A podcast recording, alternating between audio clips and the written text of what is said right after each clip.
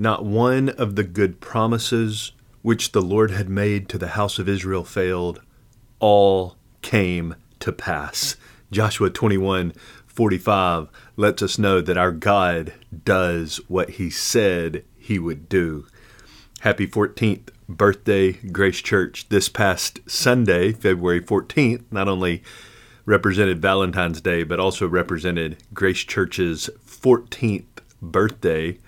It was then that the risen Christ gave expression to the assembly of believers known as Grace Church Memphis, February the 17th, 2007. 18 souls covenanted together beneath the gospel of Jesus Christ as one body of believers. Since then, we have had the incalculable joy of seeing the Lord add to our faith family. Many who have transitioned to other places and congregations, but through the years, the Lord has so blessed us as a congregation. And on our 14th birthday, had we met in person, we had scheduled to take a break from our Believe and Live series in the Gospel of John to devote our attention to Psalm 105. And through this recording, I aim to preach to you a uh, an abbreviated version of what we would have gotten on Sunday. The reason we turn to Psalm 105 is because it instructs us by the Holy Spirit how we are to embrace history as a catalyst for God glorifying praise. I've been reflecting on our 14 years of history as a congregation over the past weeks leading up to our birthday, and I was overjoyed as I thought of so many expressions of God's supernatural intervention among us. We have had peaks and valleys, we have had joys and sorrows, and through them all, the Lord has been faithful. Perhaps you can think of stories over the past 14 years or however long the Lord has had you as part of this congregation, and you can think of stories of God's grace. And I want to encourage you to use the comment thread on our Realm application to share summaries of ways you have seen God at work in your lives or the lives of others over the course of our church's history. Let me prime your pump. No less than 400 times, easily 40 times a year for a decade, equaling 400, and that's a conservative estimate.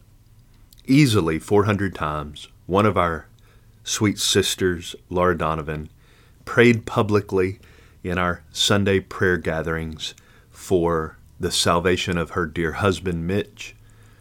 And the congregation cried aloud with her and trusted God with her. And many uh, were involved in loving and pointing Mitch to Christ. And through a series of terribly deep heartbreak, the hardest and deepest heartbreak uh, that can be experienced on this side of eternity through the death of their precious daughter and uh, the valley of the shadow of death through which they walked. Amber Mathenia passed away in an auto accident. For those who don't know, Laura's daughter, Mitch's daughter, April's sister, who was a missionary to Ethiopia. Uh, she passed away in an auto accident just north of Millington. And uh, through that valley of sorrow and hardship, uh, this congregation became a minister of the grace of Christ, a balm of Christ's tender ointment to that hurting, grieving family. Amber was so close to so many of the ladies in our church. If I started to name them, I would inadvertently miss some. But many of the ladies in our church were dear friends of Amber's, and, and our church felt that wound uh, very, very deeply of a precious uh, sister in the Lord who, who we lost in what appeared to be an untimely death. But Laura continued to pray. And as you all know, one of the great stories of God's grace over the past 14 years is the new birth experienced by Mitch Donovan and how the Lord rescued this man and the precious conversations that he and I have shared and so many others have shared with him of this newborn babe in Christ, like a kid in a candy store learning the wonders of the Lord Jesus and the riches of the Word. His new birth has been truly a blessing. I, I remember Dan Riesman's conversion, who uh, attending our worship services and through the counsel of the pastors not partaking of the Lord's Supper because of the conversations we were having with him about the gospel about his spiritual condition. And one Sunday, as the Lord would have it, Pastor Brian was giving a brief meditation before the congregation partook of the Lord's Supper, and Dan yet again was sitting in his chair while everybody partook. And as he sat there, during the participation of the supper by the rest of the church family, Dan was born again. And through these years, we have seen God anoint this man's walk with Jesus, his life with Christ, and the way he has sought to point so many others to the Lord Jesus and use his life, leverage his life for the cause of Christ in this community and beyond. I think of sweet sister Irma Bobo's new birth and Oh, I could tell so many stories, but those early conversations that I was privileged to have with Irma before she was a Christian and had a very religious background, but was void of an understanding of, of the true gospel. And, and we talked and prayed, and so many others ministered uh, to Irma and pointed her to Christ. And she became, following her real relationship with Jesus, she became one of the most joyful in the Lord Christ followers I've ever met. She would, uh, you were incapable of being around Irma without hearing of her boasting in the Lord, as our psalm uh, that we'll look at today commands us to do. We could tell so many stories, and not just stories of conversion, but also God's grace to us in sorrow and hardship and valleys of challenge and I want to encourage you to reflect on God's kindnesses to us as a congregation, to you individually, uh, even ways He's ministered to you through this church family, and use the realm thread to remind the church of ways we have seen God's faithfulness. Well, with that in mind, Psalm 105 looks back much further than a 14 year history. It really covers about 500 years of redemptive history it's one of those psalms that record the history of Israel. And before I just read it, I think it would serve us better in this version uh, of this sermon to take the passage in portions as it is presented to us. Uh, we'll take the biggest part, Psalm 105, verse 7 through 45, first. That's the cause for praise, the reason for praise, the, the ground upon which you should stand, and from which you should glorify the Lord. Or as verse 3 says, glory in the Lord. And then, not only is there a cause for praise, verses 7 to 45, there is a call to praise in verses 1 to 6. We'll conclude with the call to praise, and we'll start with the motivation, the cause for praise. And there are two reasons in the cause for praise that we find in Psalm 105. Verses 7 through 11, we find a portrait of our promise making God. God makes extraordinary promises to his people, his covenant to his people that he fully intends to fulfill, and we should trust his every word. And then, not only our promise making God, verses 7 through 11, but our promise keeping God, verses 12 through 45. This psalm takes us through a series of kept promises that our God has made to his people. It begins in Genesis 12, re- reflecting on God's promise to Abraham, and it ends in the book of Joshua with God's fulfillment of his promise to provide the land of Canaan for his people. It goes through four portions of the Old Testament.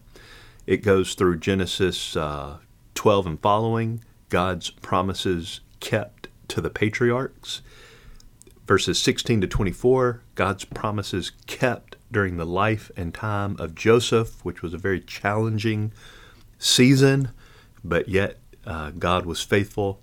Third, God's kept promises during the life and times of, of Moses, including Israel's history of enslavement in Egypt and all those centuries of very difficult uh, experiences, yet our God remained faithful. So, God's faithfulness to his promises to the patriarchs, to Joseph, to Israel, even during the life and time of Moses, and then finally the conquest of Canaan, verses 44 to 45. Those are the four parts of this psalm sharing with us how God had kept his promises to his people.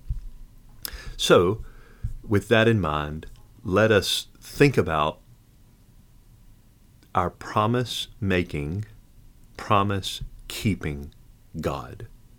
In this psalm, we have both an invitation from our God to praise Him, verses 1 to 6, and a summation of roughly 500 years of God's unfailing faithfulness to His promises and to His people as the enumerated reasons for which it is fitting that God's people render our praise to Him, not only privately, but among the nations. Make known what He has done, the psalm says. Psalm 105 fits in the middle of three consecutive psalms that each relate to each other.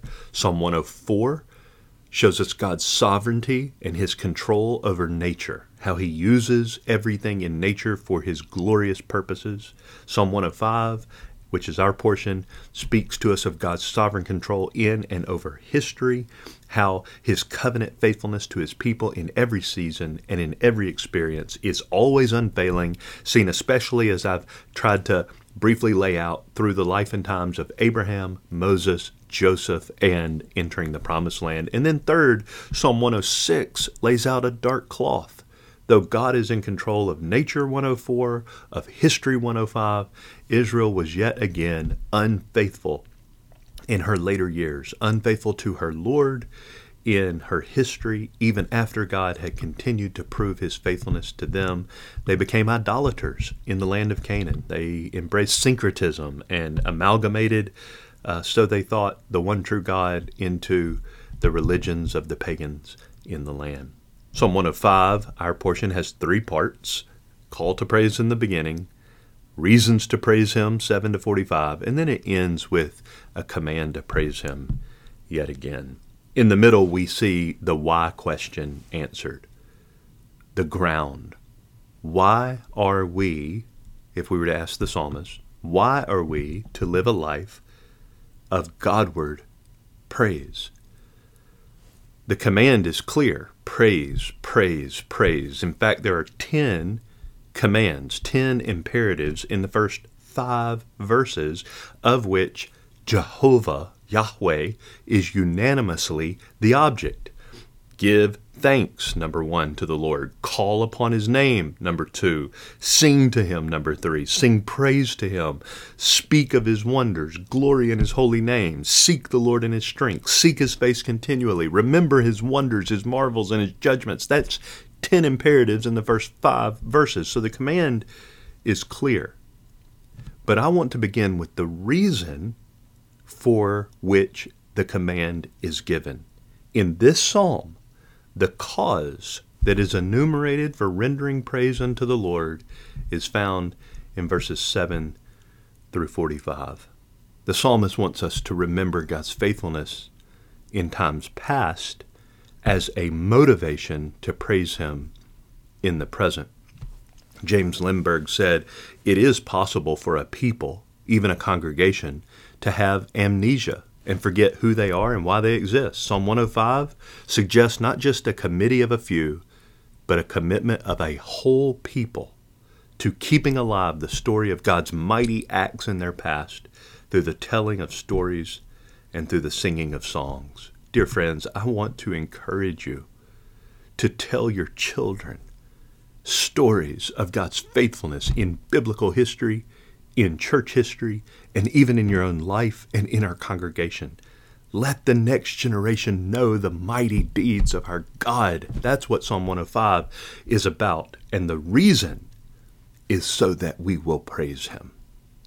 So, verses 7 to 45 recalls God's faithfulness to Israel in times past And in that respect, it is similar to four other Psalms. There are a total of five Psalms out of the 150 that do the work of telling Israel's history Psalm 78, Psalm 106, Psalm 135, Psalm 136, and ours today, Psalm 105. Other places in Scripture do the same thing for the same reason narrate God's faithfulness so that we will praise Him. Nehemiah 9 is another Old Testament example. Acts chapter 7 is a New Testament example. So, first, let's look at verses 7 through 11, our promise making God. Verse 7 He is the Lord our God. His judgments are in all the earth. He has remembered his covenant forever, the word which he commanded to a thousand generations, the covenant which he made with Abraham, and his oath to Isaac. Then he confirmed it to Jacob for a statute, to Israel as an everlasting covenant, saying, To you I will give the land of Canaan as the portion of your inheritance. Well, before we dive into this point, let's ask for God's blessing. Oh, Father, I pray for the precious people who will somehow stumble upon my voice in this recording. And oh, how I pray that you would open our eyes and our hearts to see and to perceive your mighty acts in history in fulfillment of your majestic promises to your people to provide for us what you require of us so that we may praise you and glorify you. O oh God, cause us to look back particularly upon the gospel of the Lord Jesus Christ, and not to serve from a debtor's ethic trying to pay you back for how good you've been, but to receive steadily from the flow of your mighty grace which Christ has purpose, purchased so that we may live a life of truly God glorifying, spirit dependent, blood bought praise unto you, our faithful, covenant making, covenant keeping King of the universe. We praise you in Jesus' name. Amen. Although the psalm we're considering covers over half a millennium of time, more than 500 years, throughout which God fulfilled his promises, which are contained in that portion I read, verses 7 to 11, we are to learn from this text that all important lesson of faith that is bound up in the totality of Scripture, namely, God is faithful. The New Testament would say it simply and clearly. Even if we are faithless, God remains faithful, Paul wrote to Timothy, because he cannot deny himself. When God makes a promise, it is as good as done. We are to trust him.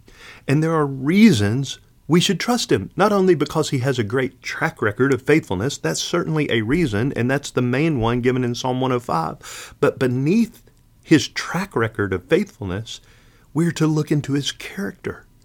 When God makes a promise that he will not cast out any who come to him by Christ, we're to trust him, not only because we've seen him do it in the lives of a bunch of other people, but because deeper, his character is trustworthy. Hebrews 6 says it is impossible for God to lie. Titus chapter 1 says we have the hope of eternal life, which God, who cannot lie, promised long, long ago. So, first, we're to trust Him because He is trustworthy. He is reliable. He is solid. His character is sure. And He always speaks consistently with His nature. So, if He says He will do it, it is as good as done. Not only is he trustworthy, he's also unchanging. James says there's no shadow of shifting with God. The light doesn't move, his shadow doesn't shift around because he himself is light. Beaming from his character is immutability. As Malachi says, the Lord speaking, I am the Lord, I do not change. So he's trustworthy, he never changes, but he also is to be trusted because he has the ability. He has all power. If he makes a promise, we don't have to wonder if he is capable of accomplishing it. In fact, in the book of Romans, Paul writes, What God has promised, Abraham understood, quote, Romans 4:21, he was also able to do. When God makes a promise, He's perfectly capable of fulfilling it because he's omnipotent. And finally, his promises do flow from his own glorious and excellent character. We hear that in 2 Peter 1. His divine power has bestowed on us all things that are necessary for life and godliness through the knowledge of him who called us by his own glory and excellence, through which he has granted to us his precious and magnificent promises. So we know that God will never break a promise because his oaths to mankind are soaked in the blood of his Son.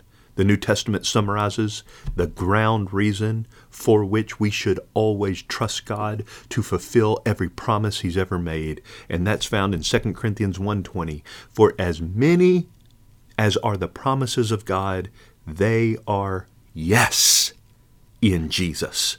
Jesus has signed the document of all of God's oaths, all of God's covenants, all of God's promises in his own righteous blood. His promises are as good as done. So in verses 7 through 11 of Psalm 105, when we read, for example, in verse 8, He has remembered His covenant forever, the word which He commanded to a thousand generations, we need to understand that not only do we need to remember God's promises, we need to remember that God remembers God's promises. He never forgets them and will never fail.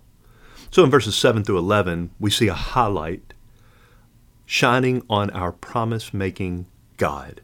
Specifically in view is God's covenant with Abraham, which we found, find in Genesis 12, 15, and 17, God's covenant with Isaac, Genesis 26, and God's covenant with Jacob, whose name he changed to Israel, Genesis 28 and Genesis 46. The remainder of Psalm 105 speaks of God keeping the promises that he made to our fathers in the faith. Verses 12 to 45 speak of our promise keeping God. So, once again, this is a historic psalm. It narrates Israel's history to accentuate God's faithfulness. And as such, this psalm covers, I mentioned, about 500 plus years of Israel's history. So if you wanted a faithful summary of Genesis 12 through the book of Joshua, you should master Psalm 105. It doesn't replace all those books of the Bible, but it does summarize the heart of the message of those books of the Bible. So if you knew Psalm 105, you would have a very solid understanding of Genesis through Joshua. The selections in verses 12 to 45 of God's faithfulness to Israel that are accented in this psalm provide a basic summary of Genesis through Joshua. If you know this psalm, you'll know the heart of the message of those books of the Bible. There are several other psalms, as I mentioned, that function in the same way. You could look at Psalm 78, 106, 135, or 136. It is a tremendous help to us to be able to see, like we see in this psalm, huge swaths of God's revelation to us in very small, bite sized pieces. This psalm functions that way. Also, as we read the account of 1 Chronicles 16, we learn that not only is this psalm, 105, a summation of the history of Israel, it was also used by King David when the Ark of the Covenant was being brought into Jerusalem and installed in the temple. We find that King David used this psalm in order to help God's people praise God for that momentous occasion that represented so much about the glory and gospel of our Lord Jesus, the ark coming into the temple. And David does that in 1 Chronicles 16. Well, what promises did God keep that the psalmist highlights in Psalm 105? I mentioned there are four categories. Verses 12 to 15, he kept his promises to the patriarchs. Verses 16 to 24, his he kept his promises during the life and time of Joseph. Verses 25 to 43, during the history of Israel in Egypt and during the life and times of Moses. And then finally, verses 44 and 45, in the conquest of Canaan. Let me allow the scripture to preach itself as I just read to you those sections. First, God's covenant faithfulness to the patriarchs. verses 12 to 15.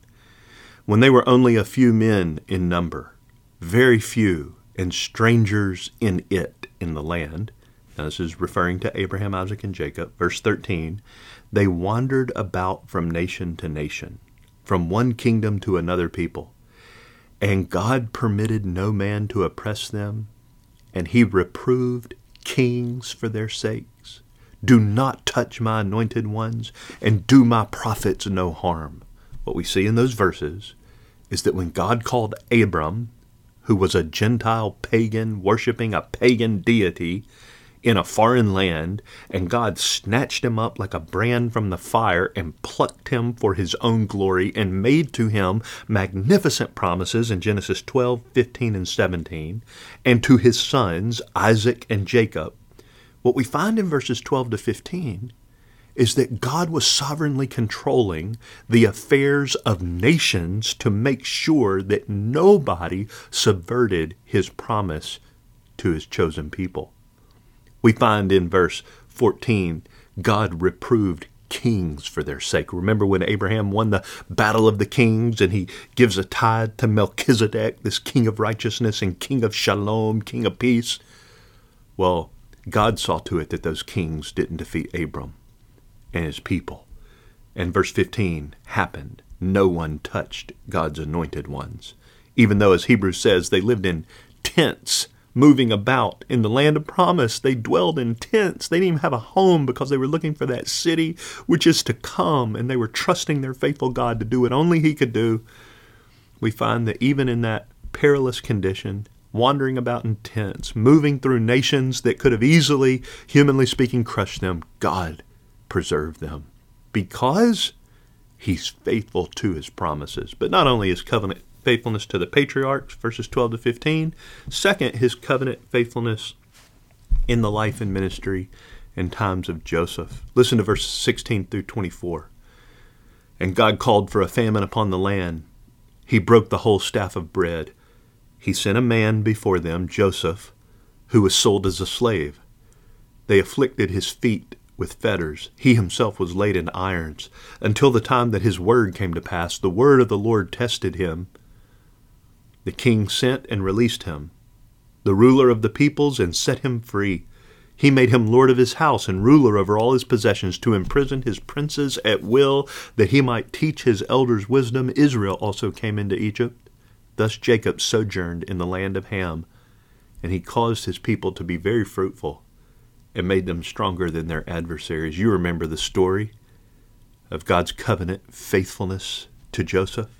The refrain of the story of Joseph found in the latter 12 to 15 chapters of the book of Genesis has a chorus that is repeated in it. And the Lord was with him, whether he was in the pit, or whether he was in Potiphar's house, or whether he was in prison, or whether he was exalted to the second highest place in the palace, the Lord was with him. The Lord was with him.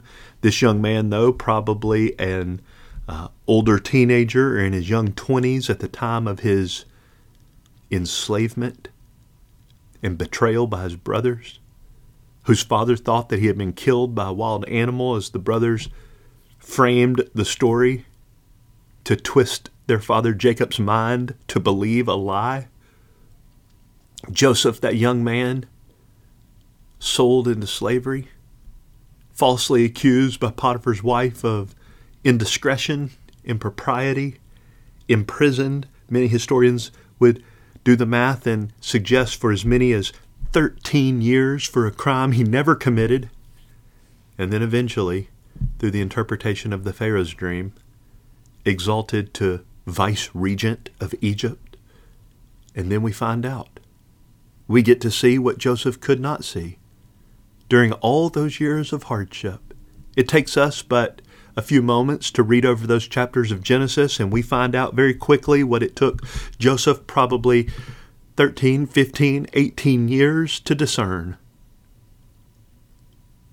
that the whole while, even before he was thrown into a pit and sold into slavery, the whole while, all those dark years in the dungeon of that prison, all the while, God was faithfully keeping his covenant promises to Abraham, Isaac, and Jacob to preserve literally Jacob and his family alive. God raised Joseph to the vice presidency, if you will, of Egypt so that Israel would be spared during those years of famine, which Psalm 105 tells us something that Genesis doesn't. God is the one who sent the famine. God sovereignly controlled not only the plight of Joseph, including the hard, hard experiences through which he walked, but God also sovereignly controlled the food supply of the nations and saw to it that there wasn't enough food for Jacob for his people because God had a bigger plan to move them to a place and cause them to increase in number so that eventually God could show his mighty power. As Romans says, God raised up Pharaoh to demonstrate his own power in overcoming the reputedly so called most powerful man on earth and throwing him to the bottom of the Red Sea to his death. God was faithful in the life and times of Joseph. So, not only in verses 12 to 15, God's covenant faithfulness to the patriarchs as they wandered about homeless, yet God saw to it that they were preserved miraculously. Not only God's covenant faithfulness in the life and times of Joseph, verses 16 to 24, during that most difficult life experience that we read about in the Old Testament, such a portrait of the Lord Jesus. But third, God's covenant faithfulness in the history of Israel when they were enslaved in Egypt, culminating in the life and times and ministry of Moses. This is verses 25 to 43. It's worth listening to carefully. Hear God's word. Psalm 105, beginning in verse 25, accenting God's covenant faithfulness in the history of Israel, in their enslavement in Egypt, and in the life and ministry of Moses. Verse 25. God turned their heart, that is, Egypt's, to hate his people, to deal craftily with his servants. He sent Moses, his servant, and Aaron, whom he had chosen. They performed his wondrous acts among them and miracles in the land of Ham. He, that is God, sent darkness and made it dark, and they did not rebel against his words. He turned their waters into blood and caused their fish to die. Their land swarmed with frogs, even in the chambers of their kings. He spoke, and there was a swarm of flies and gnats in all their territory. He gave them hail for rain and flaming fire in their land. He struck down their vines also in their fig trees and shattered the trees of their territory. He spoke, and locusts came, and young locusts, even without number, and ate up all vegetation in their land and ate up the fruit of their ground. He also struck down all the firstborn in their land, the first fruits of all their vigor. Then he, that is the Lord, brought them out with silver and gold, and among his tribes there was not one who stumbled. Egypt was glad when they departed, for the dread of them had fallen upon Egypt. He spread a cloud for a covenant covering and fire to illumine by night. They asked, and he brought quail and satisfied them with the bread of heaven. He opened the rock, and water flowed out. It ran in the dry places like a river, for he remembered his holy word with Abraham, his servant, and he brought forth his people with joy, his chosen ones with a joyful shout. Oh, dear Grace Church, do you hear God remembering His word, verse 42, His holy word, which He had spoken with Abraham some 500 plus years before Moses was born? God made a promise to Abraham, and during Moses' life, when Israel had been enslaved for 430 years and they could not see any way out, life was continuing to get harder, not better more bricks, less straw, more oppression, less freedom. Even during that time, all those centuries, we can't hardly conceive of 400 years, four centuries of difficult, brutal enslavement. Verse 42 During that time, God remembered his holy word with Abraham his servant. Do you see our faithful God, even in the midst of atrocious hardship that befell his people? What the psalmist does in verses 25 to 43 is summarize the fact that the plagues struck Israel. He he actually reorders them instead of beginning with the first plague and marching sequentially through them. He uh, he he he shuffles them up, and his point is not to enumerate the plagues in order and to give just a history lesson, but to jog your mind to God intervening in human history in order to prove his faithfulness to his covenant promises to his people and for his glory. God did this and God did that and God did this. And every time he touches another cymbal with his drumstick, referring to those plagues, your minds are to run into a thousand tributaries of what the Old Testament teaches us in those particular moments of God's intervention, of his power in human history against the allegedly most powerful nation on earth. But we find that when God finally brought them out, we see that he caused, verse 36, all the firstborn in their land to be struck down, the first fruits of all their vigor, the Passover night, when Genesis, um, pardon me, Exodus tells us there was a cry in midnight. Could you imagine the wail of those mother, uh, childless mothers when they awoke in the night to check on their babies and not one house remained in Egypt without death within it, and not one house of any of the Israelites suffered even one death. Verse 37 says, Among his tribes there was not one who stumbled. Do you hear it? Of all those million plus people under such atrocious servitude and hardship and living in conditions that we would find almost unlivable, God preserved his people because he's all powerful and because he is faithful and because when he says he's going to do something, it is as good as done.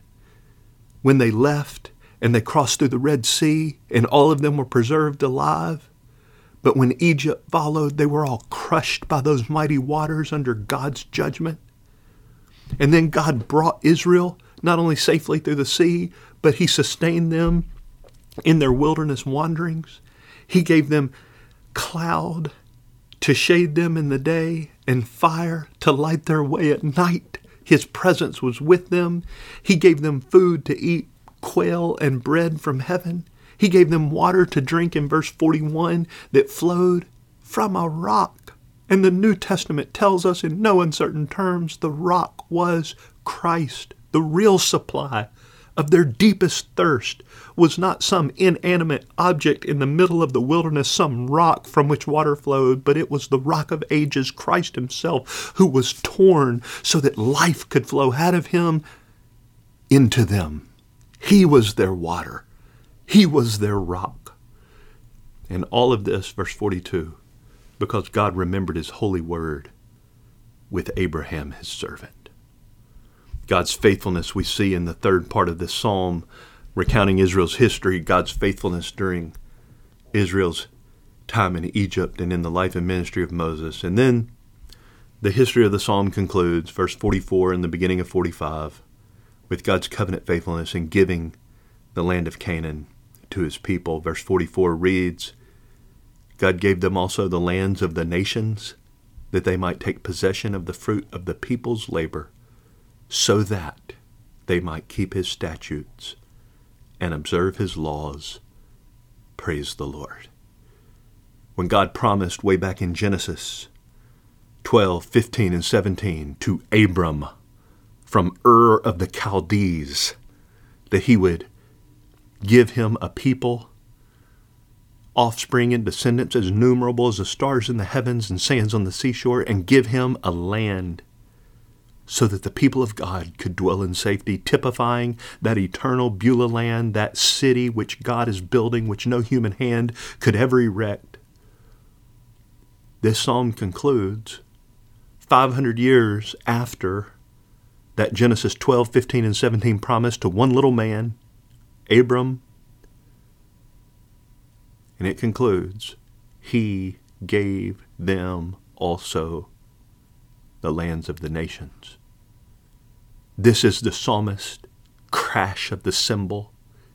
This is his deepest kick of the mallet on the bass drum. He said he would do it, verses 7 through 11. And he did it, verse 44. Through many dangers, toils, and snares, we have already come. And God has led us safe thus far. And God will lead us home. These are the reasons, these four epics of Israel's history the patriarchs, Joseph, the time of Israel in Egypt and the ministry of Moses, and the provision of the promised land, which, verse 44 says, Israel took possession, took possession of, though it was the fruit of other people's labor. They didn't even have to work for it. What a picture of redemption when God brings us through the Red Sea, through the wilderness, and eventually across the Jordan, and we enter into a land that we couldn't have built even if we wanted to. God did it all for us. The Lord Jesus has gone to prepare a place for us, and through his cross work, we get to enter into that land and one glorious day we'll be with him forever, and we will enjoy the fruit of another's labor, not our own. The work of the Lord Jesus, the gospel labors of our King, to do for us what we never could have done for ourselves, to pay a debt that we owed that we could not pay, Jesus has done in our stead. Well, the psalmist takes those four portions of Israel's history and says, This is the cause for which you should praise God.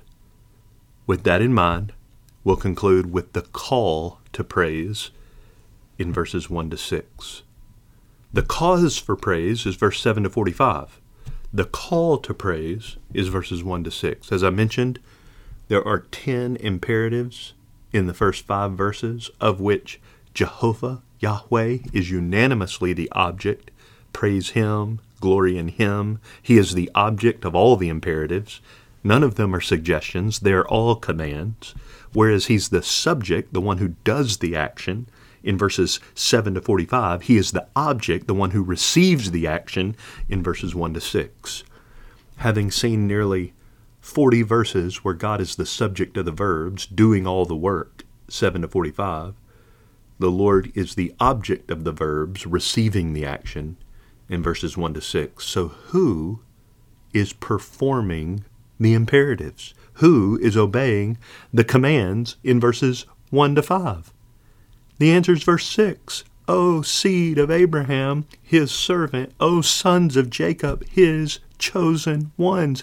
This is the elect. This is the redeemed. This is the tithe of humanity which God has saved all by himself and all for himself. The seed of Abraham, Galatians 3 tells us, if you are of the faith of Abraham, then you are his offspring. It's not a biological line. It's not a genealogical line. You can't trace it through DNA study, and you can't mail off a kit of a sample to find out if you're part of this family tree. The only way to belong to Abraham's seed is to be one who exercises his faith, the same faith in the same Savior, an all trusting in the Almighty, the faithful God who keeps all the promises he's made. So, having laid down the reasons why praise unto the Lord is fitting for God's people in light of his covenant faithfulness to his people in every generation, the psalmist wants us to respond in a particular way, namely, in God centered praise.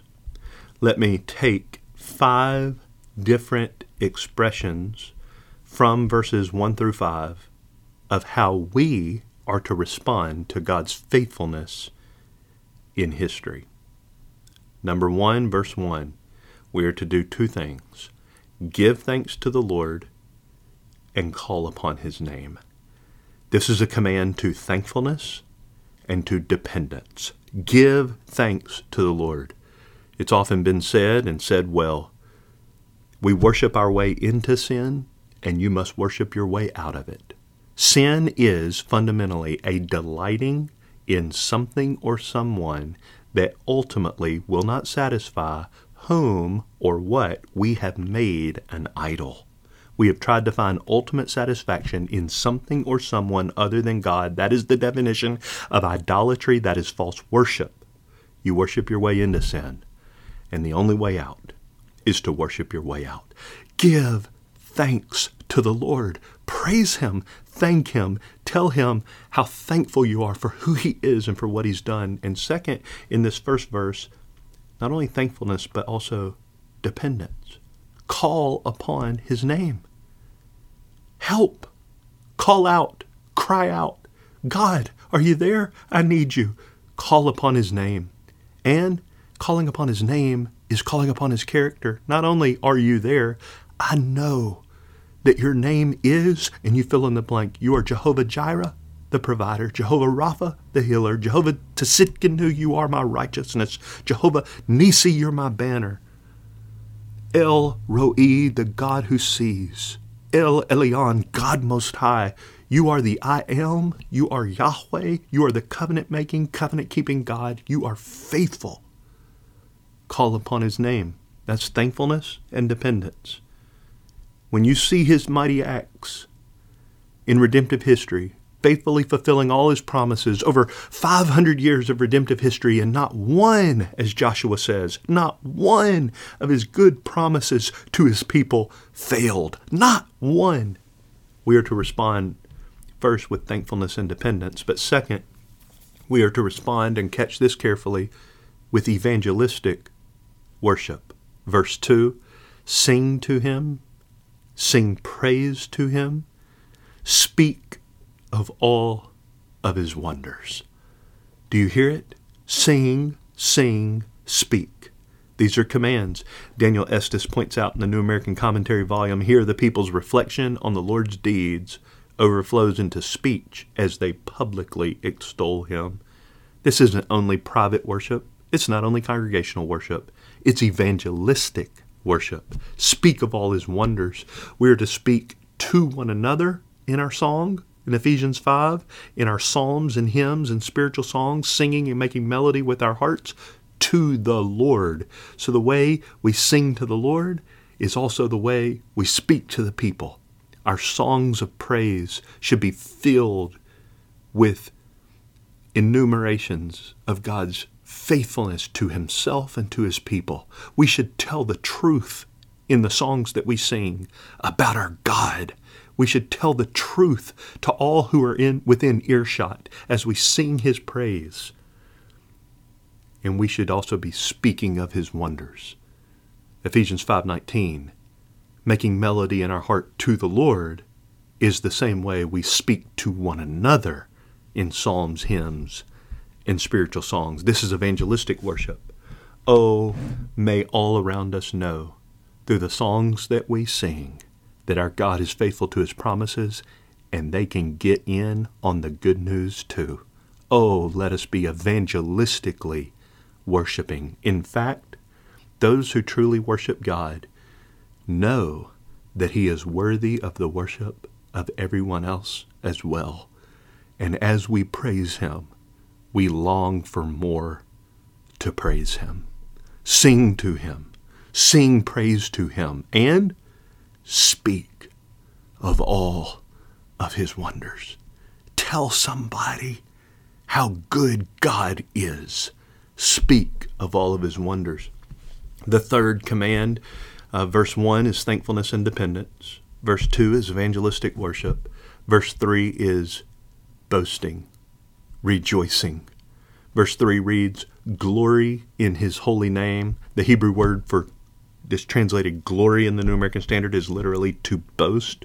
Boast in his holy name. It's deeper than thanking him for his benefits. Thank you, God, for all you've done for me. It's deeper than that. It is a rejoicing in, a, bo- a boasting in who He is. It's a praise and a delightedness, a rejoicing and a boasting in His holy name.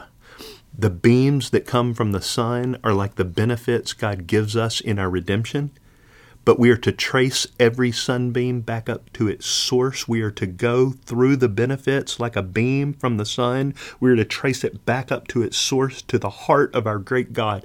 We should say thank you for all He's done for us, but that doing for us should lead us back up to the source of the doing, and we should praise God essentially for who He is, not only for what He has done. Boast in his holy name.